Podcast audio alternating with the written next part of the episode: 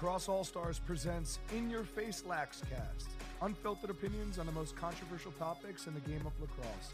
I'm Ryan Dennehy, former Division One college and pro player and Division One college coach, currently living and coaching in the city of Philadelphia. I'm joined with my co-host Andy Towers, the legend, former Division One college head coach, MLL All-Star, three-time All-American, and arguably the best to ever play the midfield position. Each show, we dive into the world of lacrosse from high school, college to pro, as well as bring on special guests. You can subscribe to us via iTunes and check us out on Twitter at In Your Face Lax for more information. Enjoy the show. Try, try, try to forget.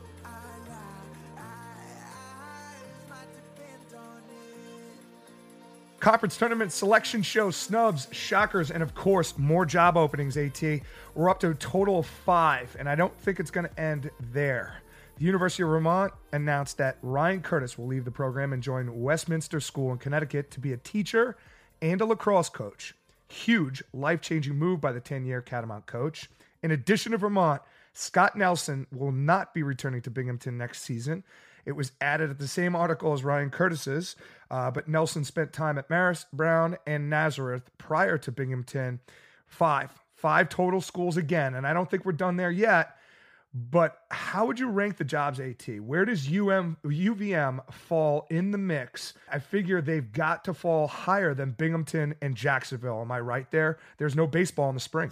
Yeah, I, I think that, well, clearly Princeton's the number one job. Clearly, yeah. I think that clearly, in my opinion, the second best job is UMBC. I agree. The strength of high school lacrosse in the area. Yep.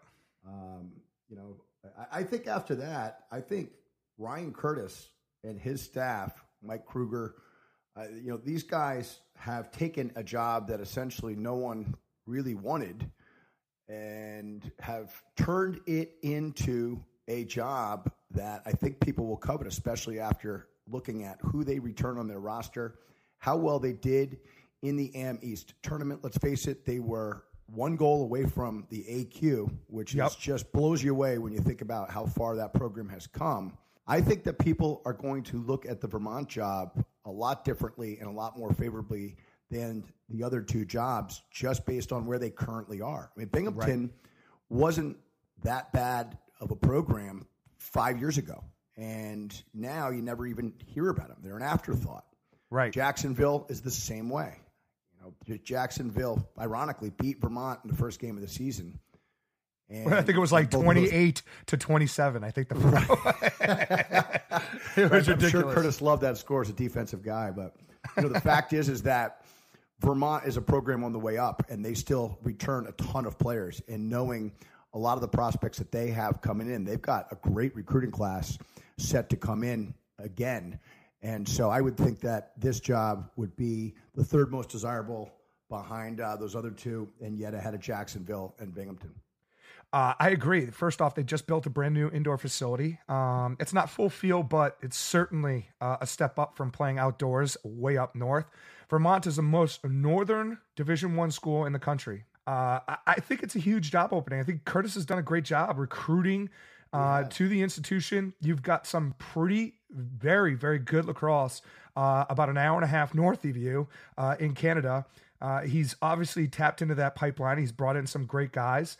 I, think Binghamton can actually do very much of the same thing. Um, and so I think that that's an attractive job as well. Um, you know, and certainly if I would have put them all in and I would have ranked them, I'd put UVM, Binghamton, Jacksonville. Jacksonville would actually fall on the fifth. And people are like, "Wow, it's down in Florida," but you're not. I think we've already talked about that, and you specifically talked about it, Towers, on the last podcast. It's not recruiting to Florida; you're recruiting to Jacksonville in northern Florida.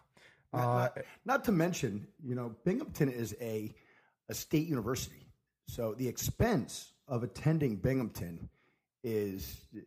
I remember when I was at Hartford a long time ago and looking at the cost of attending Hartford and Vermont and some of the schools in that league relative to Binghamton, Stony Brook, Albany, UMBC, all state universities where in-state tuition is very, very inexpensive. And thinking to myself that know we could offer these guys three-quarter scholarships and it would still be Right. more affordable for prospects to pay full tuition to attend you know those respective schools. Not to mention that the high school lacrosse in the Binghamton area blows away the high school lacrosse in the Jacksonville area.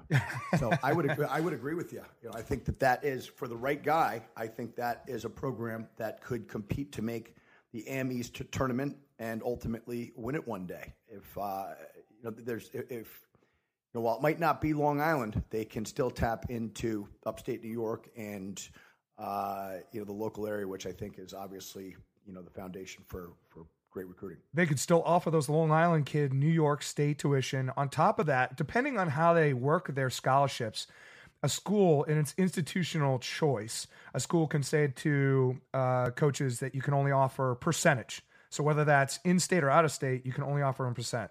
Uh, other schools will do it by the dollar amount. Um, so it's it'll be interesting to see how that works. But five What schools are you hearing again. about the Princeton job, RD? Uh, nice, dude. Way to put it on me. I hear it's. I, I hear Shawn Nadelen is uh, the guy that they want to go after, and whether or not um, they actually have contacted him, whether or not they've reached out to an agent of some sort, I do know that that's starting to happen more and more. Uh, but I do hear Nadelen's name running around, and of course, I, I was the first one to say Nat- Nadelen, so it might just be me trying to hear it. Um, but I've heard Nadelen over and over again. I'm now that Hobart is in the mix uh, and doing really well down the stretch. Raymond's name keeps popping up as well. Um, but what have you heard, At? Well, I've got a very interesting name for you, Ryan. Ooh, Gary Gait. no way. Ah, listen, I hang out. No I, way. Out, I- let's start I- the rumor I've mill hung on out show. a lot of dark bars, Ryan. and in those dark bars are dark people, and with dark people come dark rumors. And if you And dark- think about it, Are they reliable? Are all dark I, I would rumors say, uh, reliable? very reliable. Uh, I'll Wow. just leave it at that. Um, That this is a- great. a- well, imagine how that would shake up the Ivy League. Not to mention shake up the women's coaches Coach- in the Princeton University athletic department when Gary rolls in with a seven hundred and fifty thousand dollar a year salary. Go get him, oh, Gary. Be rich. I'll tell you, these other Yeah, coaches, that- they that's the hire. They too. better hire his financial advisor because he's kicking ass. I mean, that's the other part too. Is that some of these coaches or some of these administrators really want some of the big names out there, but don't realize how much the big names are getting. You know what? All in. If you're all in with camp money, out of season clinics, and you know all the stuff that you have to sort of have in place to recruit the very, very best of the best. You know, that number isn't too out of reach when you think of Princeton's appeal, where Oh, it's their, located their ability to do that can do it. 100%. They could definitely do that. My thing is is all right, so Gary Gait comes in. Let's just let's just go cuz as college former college coaches, we always did this like, well, if that happens, then this will happen Right. and then this happens. love it. You end up like you end up It's like the old marble board game, Stay Alive. Remember that? That was the best. right. but imagine if Gary Gait comes into Princeton, okay? And he does and he is successful. Is he making a play at Q's? He will be Is that- successful. No Well, what. but is he? But is it? But is an ultimate play? I believe Gary has it written, I believe Gary has it written into his contract that he has first right of refusal when Desko decides to move on. Uh, that's what I believe was written into his Syracuse contract, and that would make a ton of sense. It would. It would. But I, I'm curious if maybe if that isn't the case, that Gary goes to Princeton, proves himself, which would be pretty easy to do. Gary, I think, considering proved himself. is. Uh, and then makes a play at Syracuse by getting into the game. But in either case, that's a good one. I like rumors. We'll start spreading a ton of rumors on this show. So glad to Uh, spread them instead of them said. uh, conference tournaments, AT, MAC playoffs. Let's start. We're going to go through all of them. Yeah. Uh, there were eight of them, and it's a lot.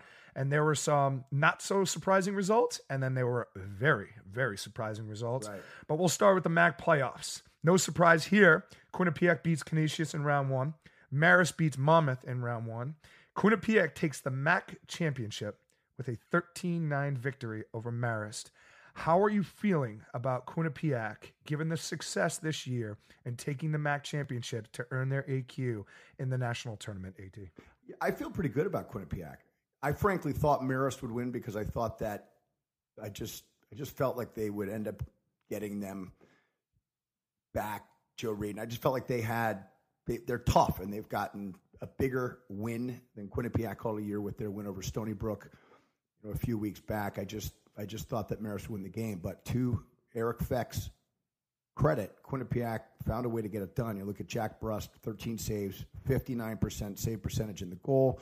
You marry that up with Will Vitale going 20 for 25 at the X to fuel a 41 to 16 Quinnipiac GB advantage in the game. And it's not surprising that Quinnipiac won the game.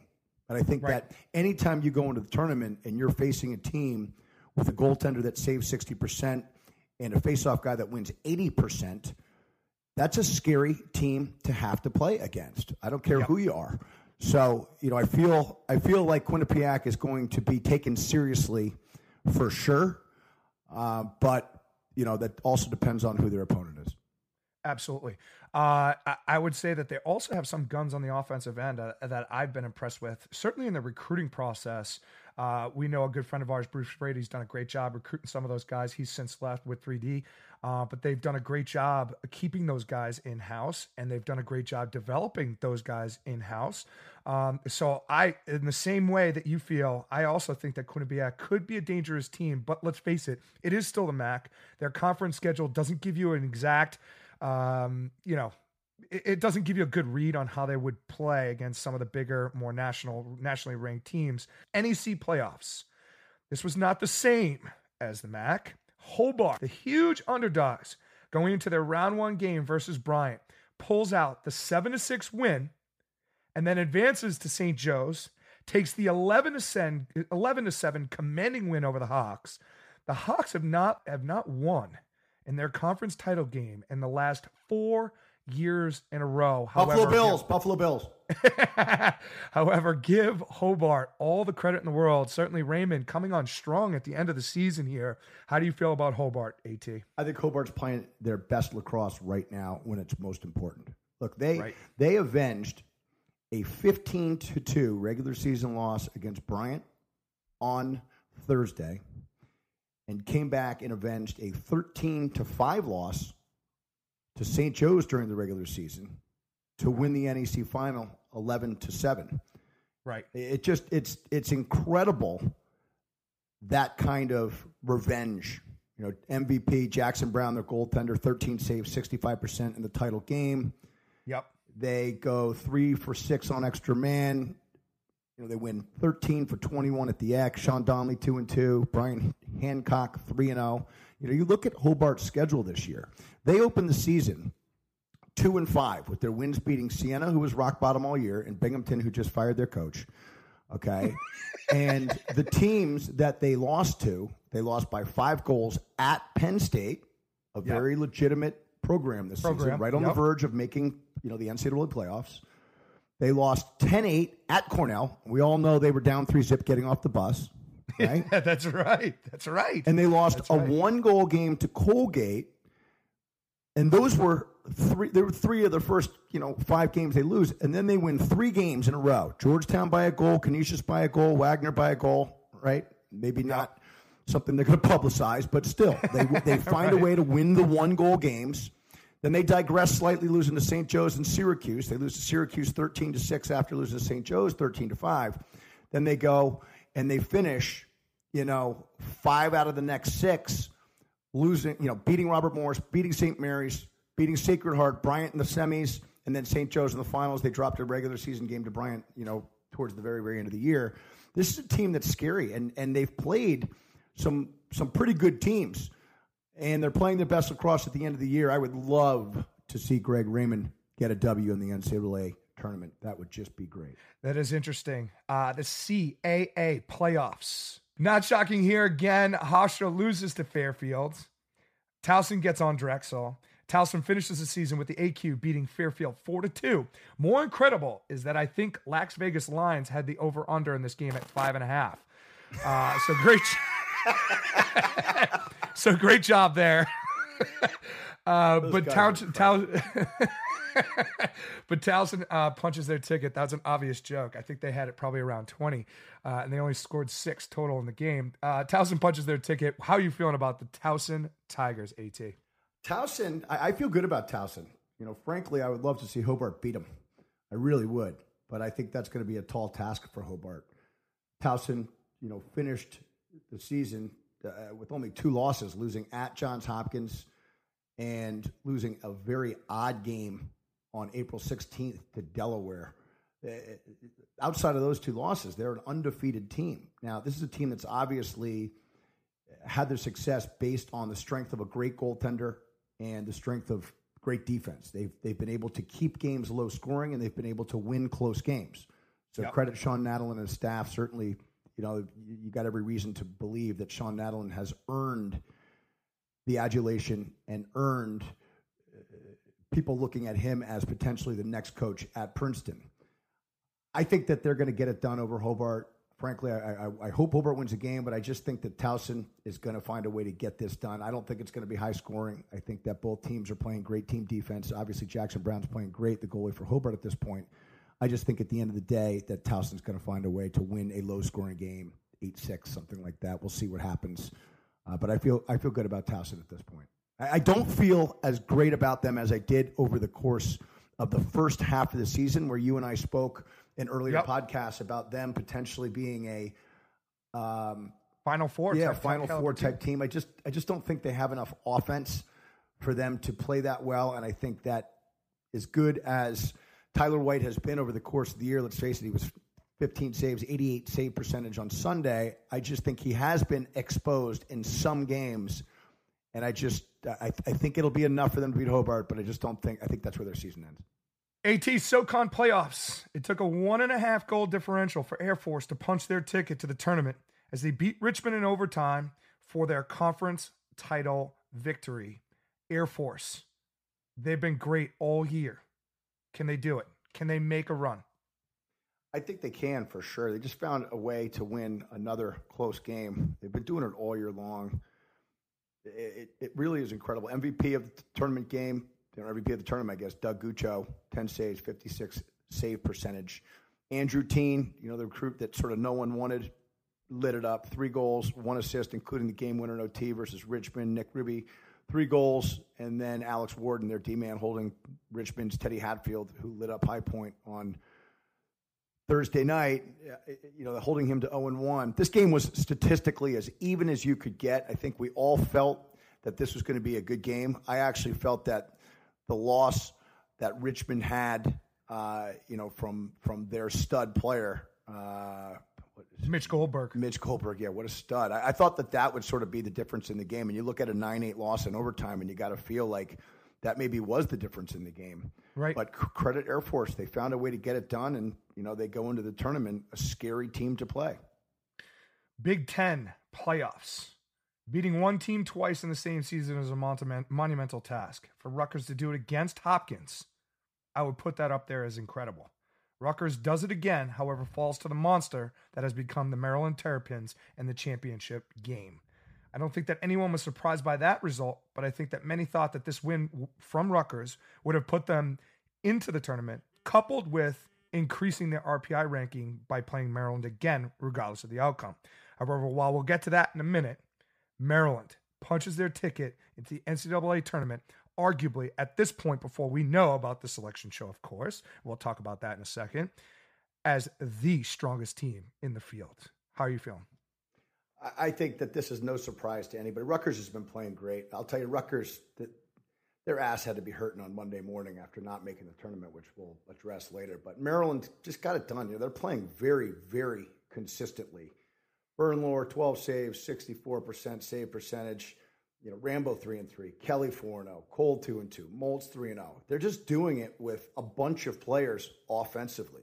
Yep. That's got to be a nightmare for opposing coaches looking to scout Maryland's offense. How do you stop them? And and they've recently been sort of getting rinsed at the faceoff X. You know, once Henningsen comes back and they and he may even be back, but they they they, were winning seventy percent of the faceoffs. You know, earlier in the season, and then he got hurt. Rutgers had a slight advantage going thirteen for twenty four in this game. But if Maryland ends up winning faceoffs, they they might they might just blow right through the NCAA tournament. Um, they're they're a scary team. Rutgers in this game only cleared 11 out of 16. You just can't you can't give the ball back to Maryland with the defense that they play, the goalie that they have, and the complete offense that they have. 14 goals for Maryland. You know, not bad for a team that plays so slow. it's so true.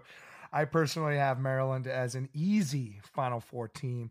Uh, we all know that Maryland's been there four to five years, um, you know. But in terms of them making an actual legitimate run this year, you got to think experience is high for them. Of course, we'll get that get to that in a second. Now, for the three, probably you know biggest surprises of the conference tourney last Thursday, the American East, probably the biggest shocker of them all. Both top seeded Albany and Stony Brook lose in round one to the Catamounts of UVM and the Hartford Hawks. Hartford ends up beating UVM in the championship, securing the AQ. But AT, how the hell did this happen? And in this case, is and was this a classic case? Excuse me, of overlooking your opponent? I, I don't I don't think so. I think that Hartford is legit in that when they put a guy out, which is proven to be the best face-off guy in the country, at least statistically, in Dylan Protesto, you know, it was 22 for 36 in the final. He won, I believe, 20 of 24 in the semi. He was MVP of the Am East tournament. You get the ball that much of the time, and you got a good goalie, Ryan Vanderford, Yep. had 15 saves for Hartford in this game versus just nine for UVM's John Kaplan. I think you can point to that statistic along with the faceoffs as you know why Hartford was able to win this game. Uh, you know, you just but but it makes them a scary team. It really does, particularly with the faceoff advantage. Pete Lawrence has done a really, really good job of validating Hartford as a great landing spot for prospects that may not get the first look at some of the more high profile colleges out there Yep. And he's been able to mold their group into a team that people are not going to want to see because they don't beat themselves. You know, you Yep. better you better be successful at the face-off X, and if you are, you you may be able to take it to Hartford, but but we don't know. I mean, Hartford gave up 16 goals. They won 66 percent of the face-offs are close. Their goalie has 15 saves, and they still gave up 16 goals. Uh, that's that's kind of a kind of an odd combination, but Right. obviously it was enough for them to win the game. So credit those guys; they certainly earned their way all the way to the Am East uh, championship and and a berth into the NCAA tournament. I was So- impressed. and all and of course you know again we're going to talk about the snubs in the tournament in a few but for stony brook when they lost you had to think that was the end of their season for sure big east playoffs another huge soccer not necessarily in round one marquette beats villanova denver beats providence uh, both with relative ease uh, marquette downs the pioneers in a huge upset a 5-0 third quarter run is enough to hold off Denver. Marquette punches their ticket to the NCAA tournament for the first time in program history. What do you think? You look at this game. I was uh, first of all, Denver's terrifying. I feel like they'll never lose a Leonard lacrosse game ever again. as long as It's so alive. true. As long as Bill Tierney and Brownie are coaching there, and Trevor Baptiste is fate. I, I just, I just feel like they're never ever going to lose another lacrosse game ever again. I know. You know, but you look at Marquette's season; they've really had uh, the, the results shouldn't be that much of a shock, save one game, which was at Duke on April 22nd. They lose 16 to one Right. which is is really an aberration. Atrocious. You know, yeah, but it's an aberration when Fair. you look at the rest of their schedule. Fair. They had a loss in the beginning of March at Ohio State, 12-8, which again, you picked Ohio State in that game. I picked I picked Marquette, which sucked.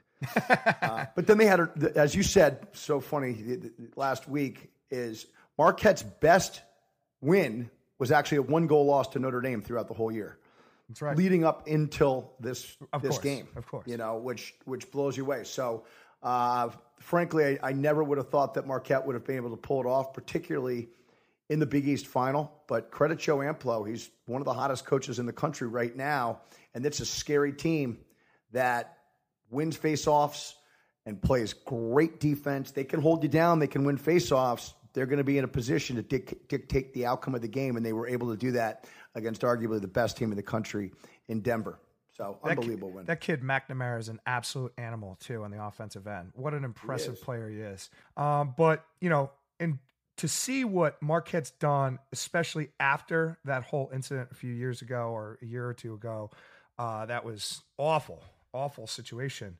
Uh, to see Joe take his team and put them to where they are right now is really impressive. The entire culture change, uh, all the things he's done, uh, and, and to do it in the state of Wisconsin uh, is also impressive. It really, impressive. it really is unbelievable. They, they went from six and ten in 2014 to 10 and six last year to 11 and four and the Big East tournament champions and the number six seed in the NCAA tournament in three years. That's impressive. Give him a raise. and that's why we always say, you know, when it comes job time and in, in, schools like Princeton uh, and maybe some other high profile jobs that might open this summer, you got to think that Joe Amplo's name has got to be on the first, uh, first, uh, first on that list. And the advice is take it, Joe. you know, listen, as great as it's been out in Marquette, you take the job. This is because if you don't take the job, it may never come around again. That's true. It's And- always and, true. you It's know, always he's very, no very true. He's no idiot. Ivy playoffs. Of course, I left this one off as the last one. But I, but I thought maybe I would have had to have driven up to Connecticut to walk you off the ledge. But it seems like you're alive and well, bud. Well, it's good to see. Yeah. Harvard with the big. I compartmentalize disappointment, Ryan. I can't. I can't imagine where it goes. Um, Harvard with the big win against Onto Brown. the trackball goes right into the Golden Tee trackball. My dri- average drive distance has gone from 345 to 385 from Friday night. uh, Harvard with the big win against Brown and a tremendously played game uh, from both teams. Ye- then Yale secures the AQ with a narrow margin victory over Penn, which we actually thought that if any of them, Penn would have won. I thought Penn had the best chance to make a biggest upset. Certainly didn't call Hartford and Vermont beating Albany and, and Stony Brook. However, uh, then they had the convincing win over a strong, confident Harvard squad. Uh, Yale punches their ticket. How do you feel about Yale? Because obviously we'll get to Brown in a second.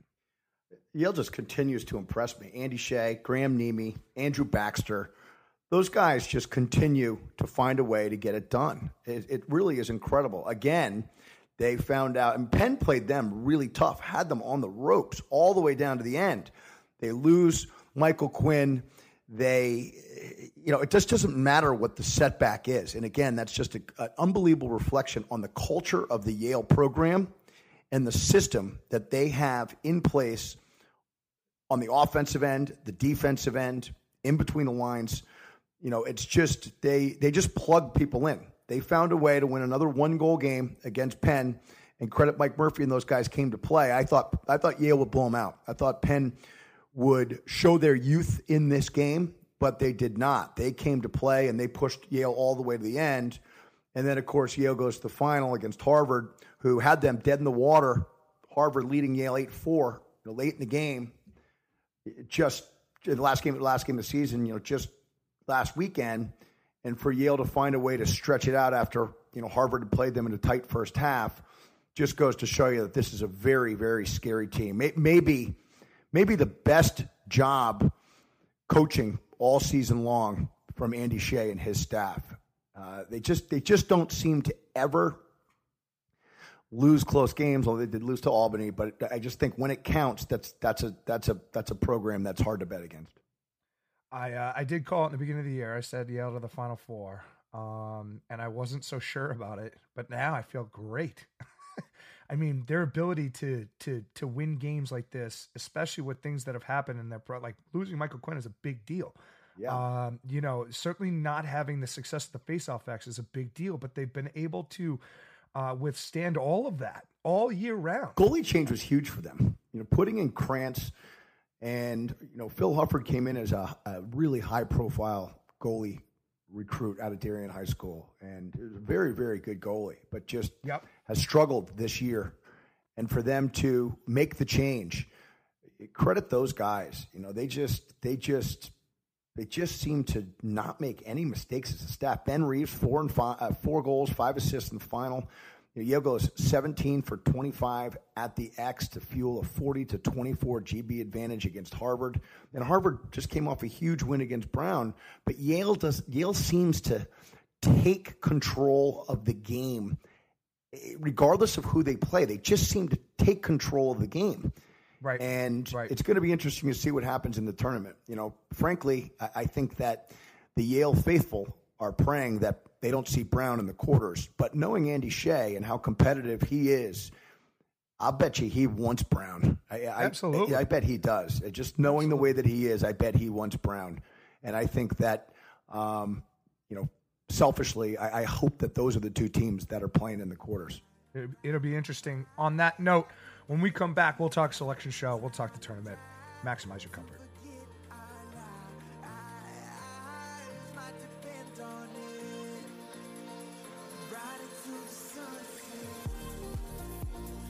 Selection show. There were snubs. There were shockers. Uh, but let's go through it. Number one seed. Only three top seeds. But by the way, so I was doing all this research on all the seeds. I was like, you know, let's do some research because how much how much parity has there been? I'm going through like Wikipedia. I'm going through uh, you know, lax.com because that's where I usually get all my stats. Inside the cross. And I do all this research only to see College Cross, Erie Barrister pop out the exact information I wanted. And it pissed me off because I spent like three hours doing it all, only for him to already have done it. And I could have just credited him and just used his information. So I'm going to use his information. And if he's wrong, then I'm just going to blame him. So Why study when thank you can copy? so Erie, I'm going to give you Erie Barrister at College Cross. I'm going to give you all the credit for all this seating information, even though I actually did it myself. However, now if I'm wrong, actually you're wrong now. So nice, nice, nice name, Erie. I'm willing to bet your favorite holiday is Halloween. uh, number one seeds, only to, only three top seeds have won uh, since 2006 over the last 10 years. UVA in 2006, arguably one of the best national championship teams of all time. Uh, Loyola 2012 and Duke in 2014. But Maryland gets the nod here. At they will play the winner of the QPAC Hartford play-in game. Maryland getting the number one seed. Do you disagree with this? I doubt it. No, Maryland, Maryland's earned that. They've established themselves as, I think, the based on their body of work. Their losses were you know, earlier in the year to Yale and to Notre Dame. All they've done is prove it week in, week out since mid-May that they are the most complete team in the country at this point. They got a great goalie. They've got perhaps the best close defense in the country. They've got a very, very scary offense that knows exactly who they are and how they want to play. You can't scout one or two guys on their team as everybody's dangerous. And again, I think the I think the Achilles heel for this team is going to be the face-off X and the face-off group Yeah. unless Austin Henningsen comes back healthy. If he can come back and play at the level that he played at before he got hurt, which was again 70% or so success rate, I- I think that's the one area where they could lose. And so I, I'm, I think Hartford's going to end up beating Quinnipiac in this game. And I think that Dylan Protesto is Hartford's shot to shock the world versus Maryland in that game. So I'm not I'm not shocked. Maryland deserved the number one seed. Maryland definitely deserves the number one seed, and certainly made the com- uh, the committee's job much easier with all the results of the um, conference tournaments. That's for sure. Um, certainly, Denver losing in their conference tournament obviously made it easy for Maryland to get it.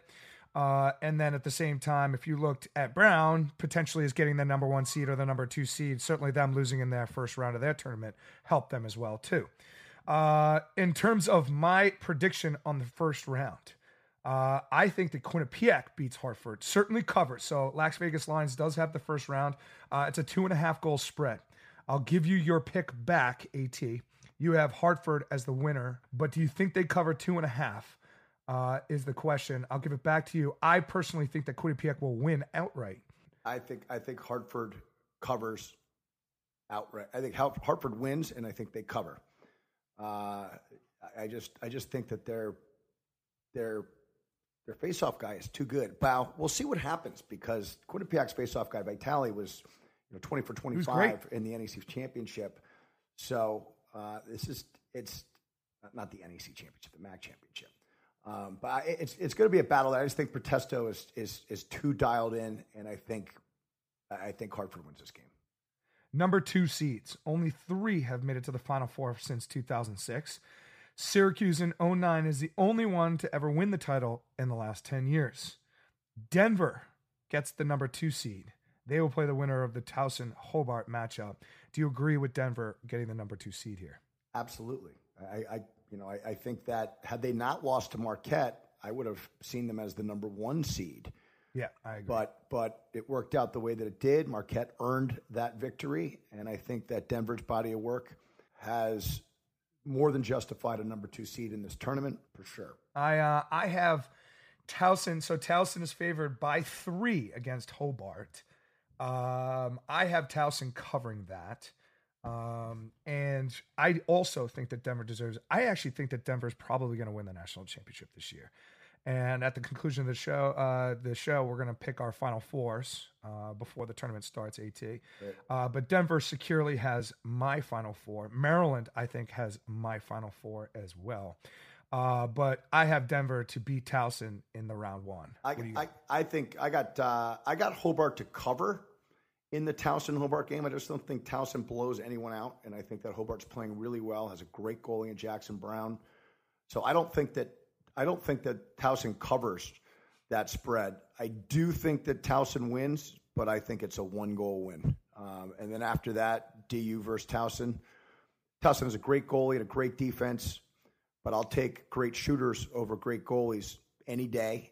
And I just think that Denver's the best shooting team in Division One lacrosse. So I got Denver coming out of this, moving on to the quarterfinals in this round. Number three seeds. Two have won the title in the last 10 years. Four have made it to the final four. Uh, none as recent as 2009, however. So Notre Dame grabs the number three slot here. They will play the SoCon champ, Air Force. One, do you agree with the Air Force being the number three? Uh, excuse me, Notre Dame being the number three seed? And two, does Air Force have a shot at Notre Dame here? There's no question that Air Force has a shot against Notre Dame. I don't think Notre Dame's playing very well. Um, you know, I, I, and, I, and Air Force is obviously playing great. Now, the fact that Air Force has won what, 15 games in a row or or whatever that number is, you know, might have been to their advantage to have lost a game in April. It, it, it, the fact that Notre Dame isn't playing very well, I think, is going to make them a little hungrier. I, I frankly, I would love to see Air Force win this game, and I think they're going to play them well. But hard to bet against Notre Dame in the national tournament in the first round. I just, I just see that being, you know, uh, too tall of a task for Air Force. And so I'm I'm going to take Notre Dame in this round, but I can see it being a close game. I can see 10-8 something like that. So Right. I you know, but I but I see Notre Dame more than justified with the number 3 seed, but but really because nobody else seemed to want it. Right. Um, that's that was sort of the feeling at the end. So I, I, you know, I don't I don't have a problem with Notre Dame going at number three. It was somewhat predictable after Brown lost. I, I could have seen Yale potentially as the number three seed, but you know what? Uh, I don't I don't have a problem with Notre Dame, especially like seeing Notre Dame and Denver opposite in the bracket than Brown. number four seeds. Number four teams have made it to the final four over the last 10 years.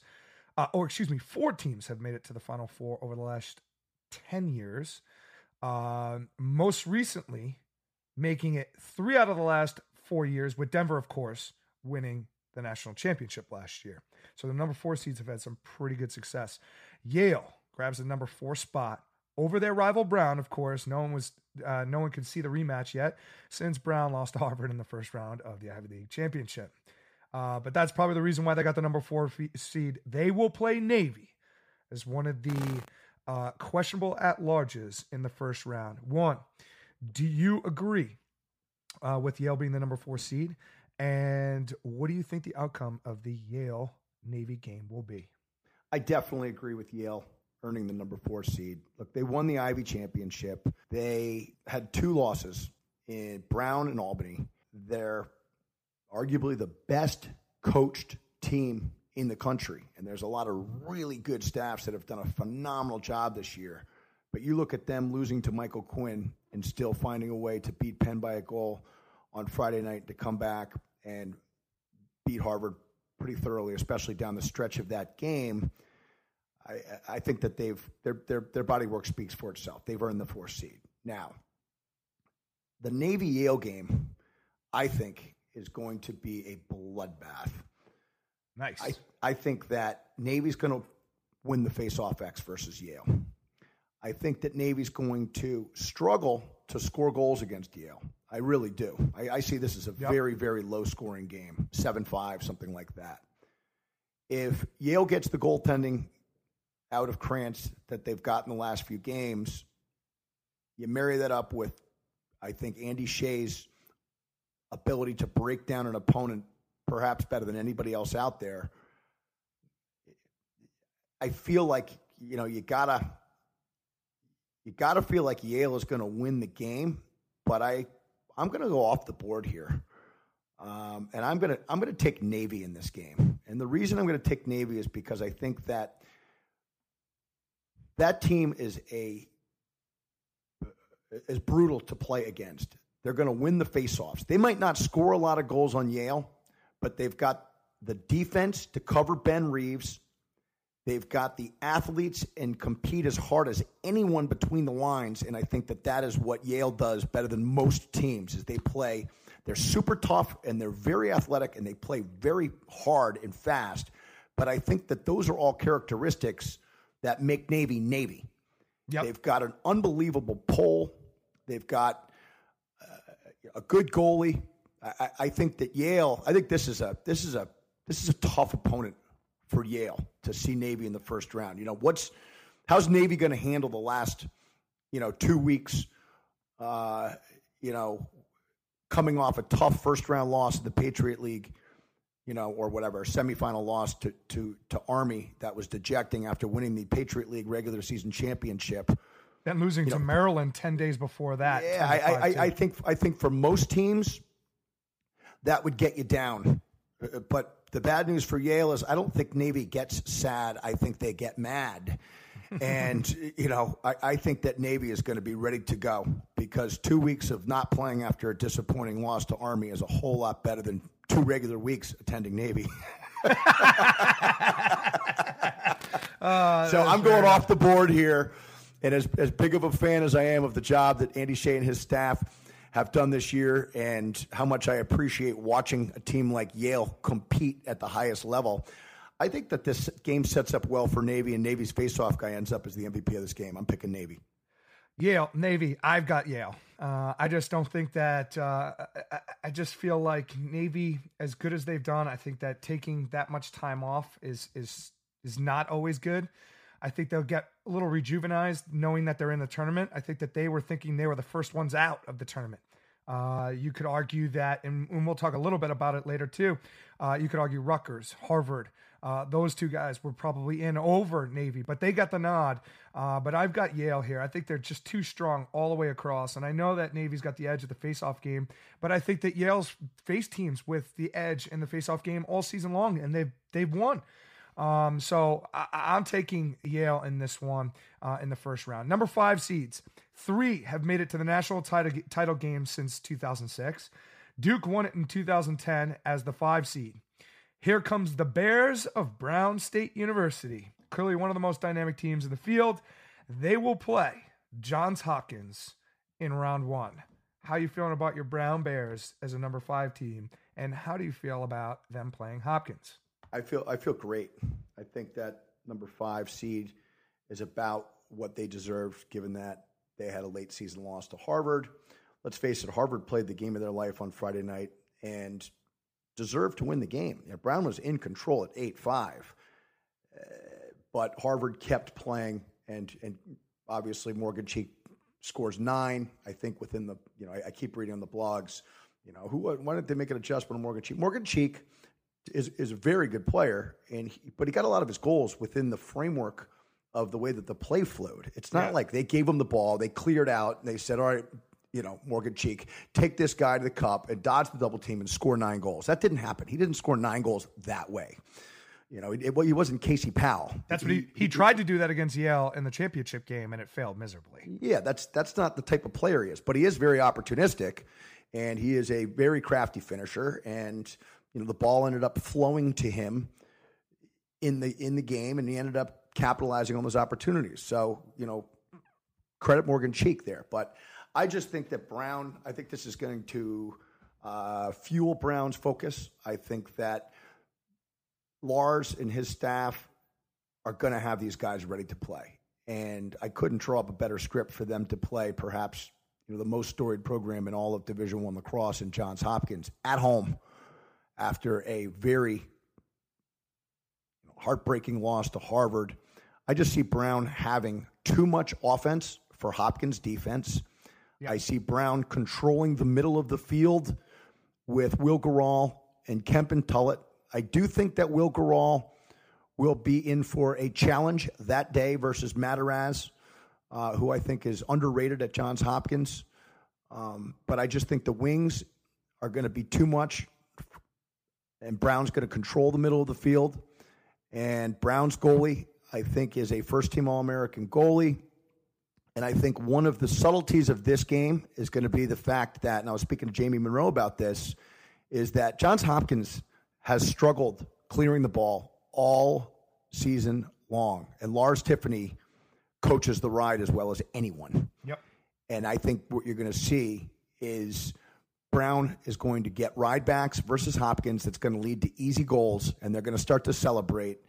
And the Hopkins helmets are going to start to hang, um, you know, midway through the third quarter. So I see Brown winning a very high scoring game. I could see it being 19 11, something like that. But if Hopkins is able to win faceoffs and have those wins translate to settled scoring opportunities for Johns Hopkins, and Ryan Brown goes out and scores eight goals, you know, you could see a really close game. But I just think that Brown has too much for Hopkins. I, I like Brown in this game.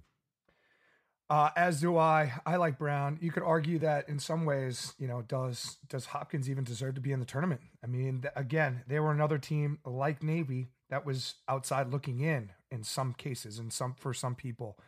Um, I I just think that Brown is way too strong. I mean, this could be the worst matchup for Johns Hopkins going into the tournament. You could have probably picked any other team uh, in the tournament for Hopkins to win on round one, and I think this is the worst one for them. I agree. I agree. I don't think that even though you might say Gural doesn't match up well with Mataraz, it's it's it's all about the whole crew on the faceoff. See, Navy would have been a much scarier opponent for Brown in this game than Hopkins because of their ability to compete at the faceoff X, how hard they play, and you know their their very stingy defense. You know, Hopkins is an offensive team. Yeah. They're not a defensive team. Now, I so I just I just see that as a bad matchup for Brown. Uh, I'm sorry, a bad matchup for Hopkins in this game, and I'm glad that you know. Again, I hope I don't eat my words, but I I, I would rather see Johns Hopkins than Navy in the first round. But let's hope I don't jinx them. Number six seeds. They'd made it to the title game over the last two years. But the biggest shocker in my mind in the selection show, Mark Marquette steals the number six seed and we'll play UNC in round one. Not the eight seed, not the seven seed. Not practice, not games. We're talking about practice. Marquette steals the number six seed. AT, one, do you agree with Marquette getting the number six seed? And two, who do you have in the first round, UNC versus Marquette? And should UNC, well, we'll get to you whether UNC should have made it, but who do you got in that first round? Frankly, I, I'm not a buyer of Marquette earning the number six seed in what amounts to really be sort of a one big win season. You know, they can talk about Marquette beating Villanova twice. Villanova ended up falling off significantly in the last half of the season. I just think that one win over Denver, you know, let's make Penn State the number six team then. They beat Denver, Right. right? I, I- you know, I just, I, I, I don't, I think I could argue that they could be reversed given, you know, the big wins that Carolina had, you know, throughout the year, beating Notre Dame and Duke and Hopkins. You know, UVA didn't mean anything this year. They beat Richmond, who had a great year. You know, I, I could argue that the seating should be flip flopped here. That Carolina should be six and Marquette should come in unseated. So uh, I don't believe that Marquette, even though they've had a great year, finishing the season 11 and 4, Big East champs with a huge win over Denver, playing their best at the end of the year. I just don't think that one game makes makes your season that way. Yet they seem to be rewarded with the number six seed in the tournament. Now, where they weren't rewarded was the fact that they got to play North Carolina. You know, and you got Dave Metzbower and Joe Breschi and that group of players that have had you know, exits in the national tournaments earlier than they had hoped in the previous few years. You got Stephen Kelly coming, getting off the plane, you know, ready to compete, chase every single ground ball. You've got an offense that's been able to mature under Dave Metzbower. I think Carolina wins this game, uh, and I think that I think Carolina could end up being a Final Four team. We'll see what happens. I don't want to jinx them, but I got Carolina winning this game. I have Carolina winning this game. I can't. I cannot believe that Marquette gets the number six seed. Like I, I, I I'm looking at their schedule right now. They should have to play Penn State to see who gets the number six seed. It's so weird. Just beyond that. even even Penn State Tambo, right after he lost in the first round of the Big Ten tournament, was like, "That's the end of our season. We don't have a chance." But it's like, but yet, I mean, I'm looking at the like, the best win they had was a one goal loss to Notre Dame. That's what it was. Ohio State, they lost. Duke, they lost 16 to 1. Denver, they lost. They beat Denver, of course, at the end of the season. So they were in the tournament no matter what because they earned Right? it. Who did they? They beat Denver's the only team they beat. That's Villanova it. twice. Where they does- played Notre? Right. Where does Villanova become in the question of a good team that they won? Villanova is not a good team. At the end of the season, you look at their whole body of work. Villanova was not a good team. They beat Providence, St. John's, Georgetown, Fairfield, Bucknell, Penn, Delaware, Drexel, Penn State. None of which Villanova at all it would put them in content. Like, and people are talk- talking about Villanova as a team that could have been admitted as a lot large, including the selection show guy. Maybe people were confused because they won the hoop championship. I don't get it. I don't understand it at all. And Marquette gets the number six seed because here we're going to go to the number seven seed. They've won it twice over the last five years. Loyola scoops up the second to last seed here Oh and my! we play that- Duke in round one. F job. That And Loyola picks up the seventh seed. I don't like that's ridiculous. right. And and of course, if I were to pick, if I was Loyola and I was Charlie Toomey and I had the pick of any team to not play, the number one on my list would be I don't want to play Duke in the first round. That's right. And they do, and they play Duke in the first round. Right.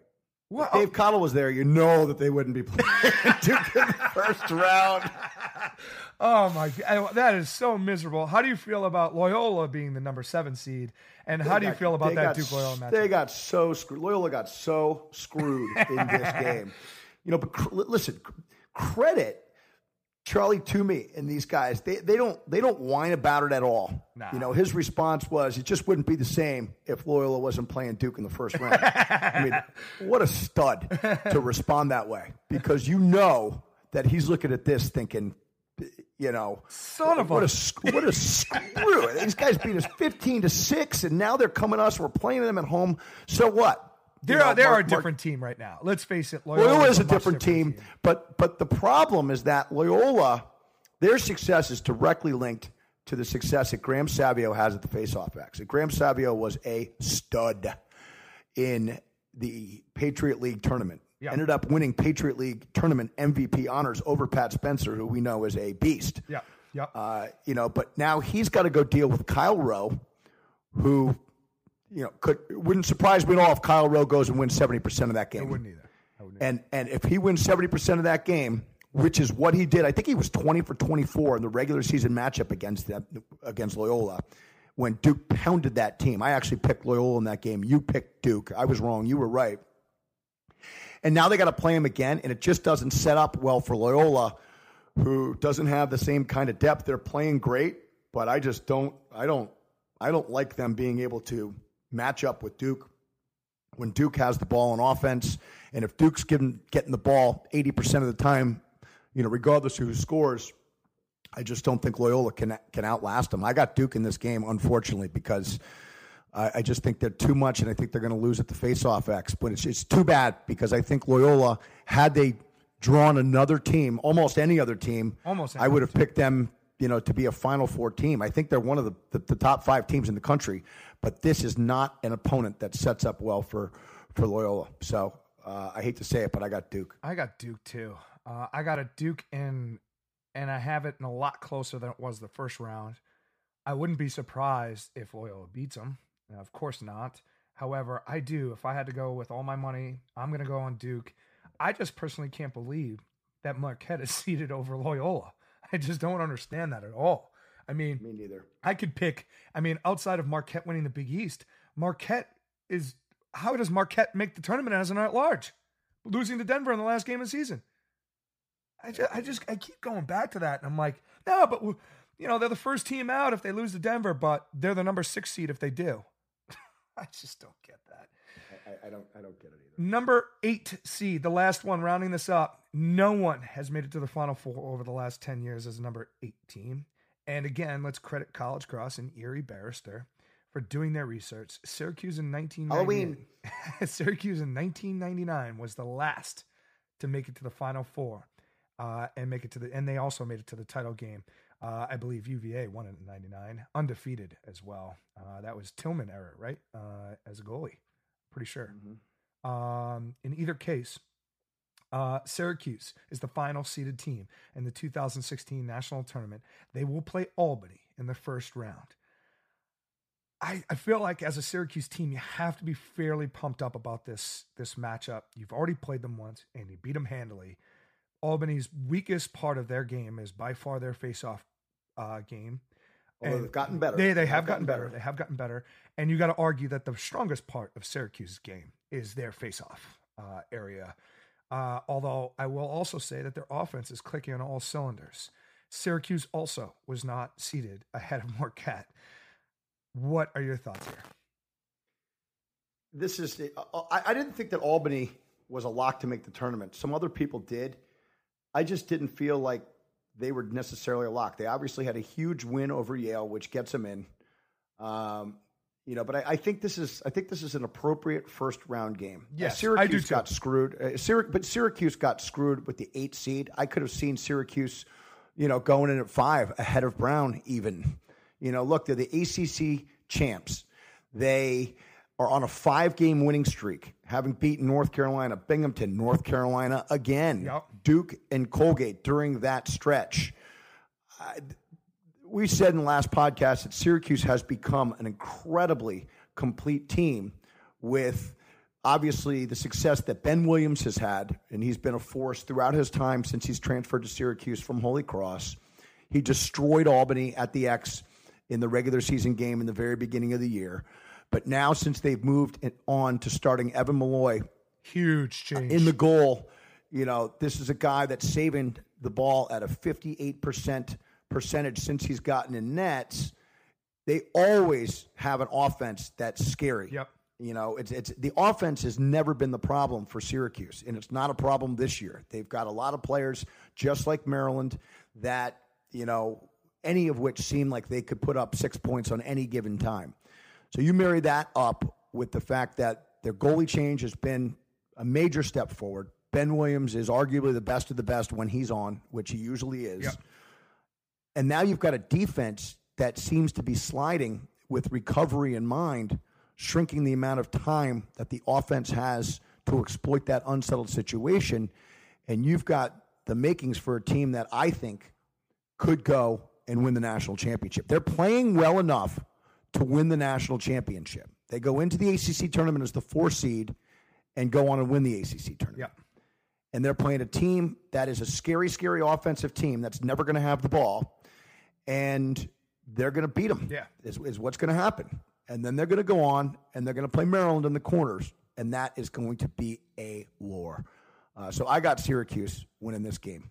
I have Syr- Screwed on the seating. Yes, I uh, I have Syracuse getting screwed on the seating too, and I have Albany um, is certainly losing to Q's in that first round. I think it's a great matchup for Q's. Uh, but let's talk really quick about the snubs. Rutgers. Quickly, Ryan. Quickly. Quickly. Modifies how we're talking, which is a verb. Damn it. Adverbs modify. I'm gonna start cutting these out of the part. adjectives I'm gonna start cutting adverbs. these out of the podcast. Harvard, Rutgers, Stony Brook, and Bryant snubbed. What were your thoughts here? Um, you know, I don't look at Bryant as a snub. Their wins were Brown and Harvard. Harvard wasn't even a top twenty team. They finished eight and eight, even though they had a big win over Harvard. I'm sorry, even though they had a big win over Brown on Friday. So they essentially had one win. Right. They beat Brown. Right. Well, they according them on a according according to that though, they should have been the number six seed in the in the national tournament. Very true. Very true. But I just don't see, you know, I don't see them, uh, you know, with any argument whatsoever. They had one win. They lost to Bucknell, Yale, Drexel, St. Joe's, Hobart. They're not even in the conversation. I agree. Uh, okay. You've got Stony Brook, which after watching Stony Brook play over the course of the first six or seven weeks of the season, you and I both felt that this is a team that is very, very scary. Yeah. They play with a lot of heart in between the lines, and they've got a super dangerous offense. With that said, they had one win Yeah. over Rutgers. They lost to Brown, Albany, Marist, which did them in for sure Yeah, that definitely did. and then Vermont this past weekend in Vermont's best game of the season, they don't have an argument for anything either. Even though we, we both feel like they're a much better team than their record indicates. than perhaps they, you know, their record shows. Bill Parcells, your big fan who beat you, your team in two Super Bowls in five years, and you became incommunicado and distant and weird, quit and split for other programs. You know, says you are what you are. So Rutgers, you are. I'm sorry, Stony Brook, you are out of the playoffs, and deservedly so. Um, the next team, you look at Harvard, and I think they have, you know, an interesting argument here. Uh, they have a win over Villanova, same as Marquette, right? But they also have wins over Duke and Brown, right? Marquette has a win over Denver, but Harvard had a win over Duke and Brown, and Marquette got the number six seed. So weird. Help me to understand that. I don't get that. Now, what I do get is that Harvard had losses to Bryant, like Brown, Penn State, Brown during the regular season, BU, Albany, Penn, and Yale twice. So at the end of the day, Harvard had just too many losses. Yeah, I agree. You know, uh, too many losses at eight and eight. But imagine, You but imagine if they scheduled the same teams that Marquette schedules, would they have that many losses? Well, Harvard would have finished eight and eight because that's what Harvard does every year, Ryan. When they have huge expectations going into the season, they find a way to finish eight and eight. That's true. Right? If they have no talent, they finish eight and eight, and if they have all the talent in the world, they finish eight and eight. so I think that no matter what, um, Well, I was know, just thinking. Harvard Of, has I was just thinking maybe if they played Detroit, Robert Morris, Quinnipiac, Georgetown, St. John's, just those five teams alone, Bellarmine, Providence. I was just they thinking. would have gotten the three seed. They would have gotten the three seed. I was just curious if Harvard played those teams, those seven teams, maybe maybe they would have been the three seed. That's that's fair enough. I agree. Yeah. Fr- frankly, frankly, I, I I had hoped that Harvard was going to beat Yale so that they the Ivy League would have Yes. sent three teams. I was hoping- yes, that's what I that's really what I wanted. wanted to, I mean, I, I joke about Harvard, um, but I, I really had wanted them to win because three teams from the Ivy League would have been great Yes, for both of I us. agree. Um, but I, I, I just think you lost. They lost too many games. I think then you, then you get to the last team, and this is Rutgers. Okay, Rutgers, their wins were Johns Hopkins twice. Right? They beat Army, who was a top twenty team for most of the season, and they beat Penn State, who was a top twenty team for most of the season. But they beat Hopkins twice Twice. right? They they their losses were Ohio State, not a great loss, they, under 500, I believe. Um, you know, or just about 500. They lost to Stony Brook, who we just talked about. They lost to Maryland twice. You know, not not a problem. But their problem is they lost to Princeton, Yeah, that was a big one. who I think finished the season five and eight, and that loss ended up killing them. And if you look at you know Hopkins. Okay, you look at Rutgers beat Hopkins twice. They should have gone over. They should have gone over Hopkins. May- Maybe so, but that's not the way that it works out. That's not the way that they evaluate. They're evaluating big wins, big losses. They're not evaluating, you know, teams head to head as much that way. And when you compare the two resumes, Hopkins beat Navy head to head, who's a tournament team, and they beat Syracuse. That Syracuse game gets Hopkins into the tournament because that Syracuse win is a bigger win. Syracuse and Navy are bigger wins over Hopkins twice.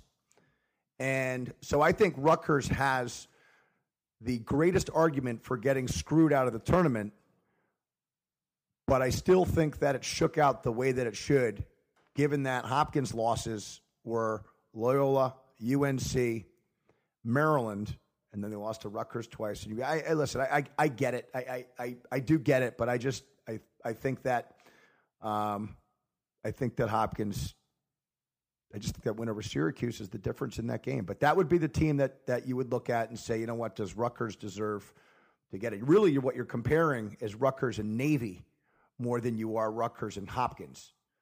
You know, the committee guy said that Navy was the last team in, but look at Navy's wins. They have a win over Air Force, Loyola, And that's really two tournament teams, you know, and then Army as well, and and then Bucknell. They've beaten Bucknell, um, but they have a bad loss. It's it's it's again, this is it's always going to be. it's uh, there's always going to be a team that's screwed. I don't think it's egregious this year in terms of who got snubbed. I mean, I agree. I, I don't think it's egregious. What I do think is egregious is Marquette getting the number six seed. I, I like. I honestly cannot believe that Marquette gets a home game.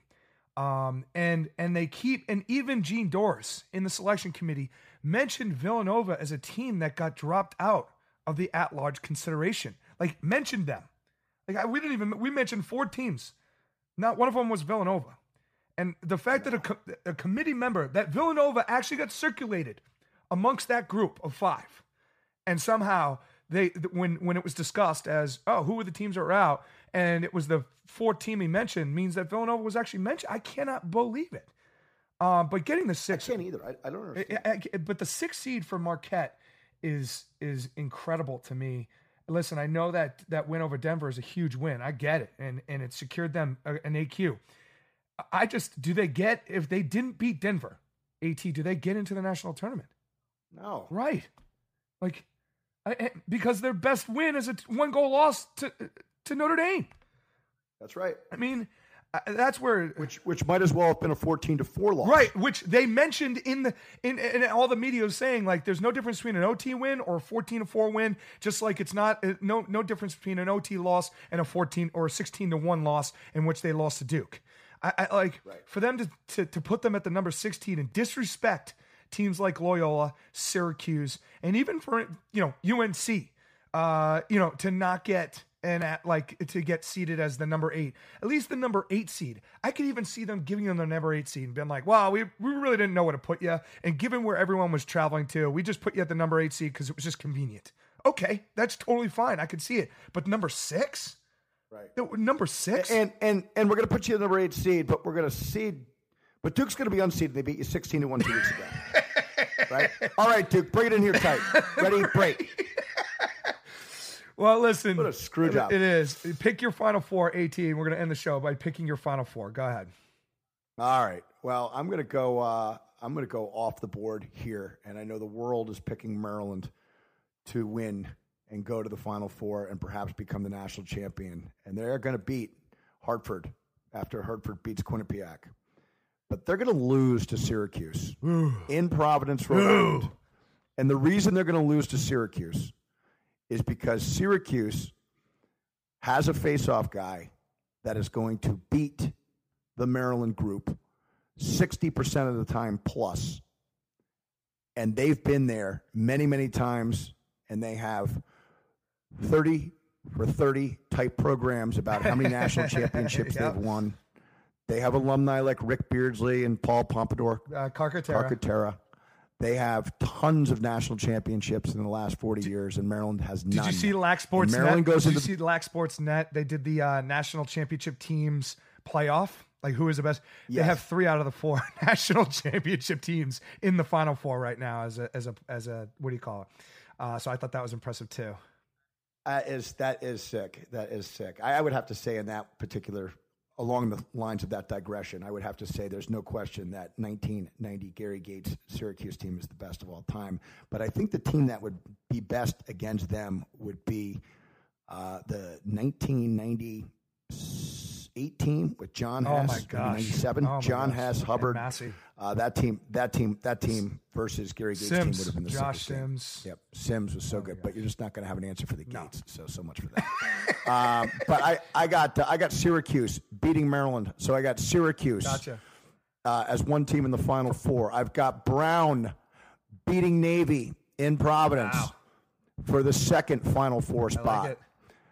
I've got North Carolina Oh! doing it again to Notre Dame no.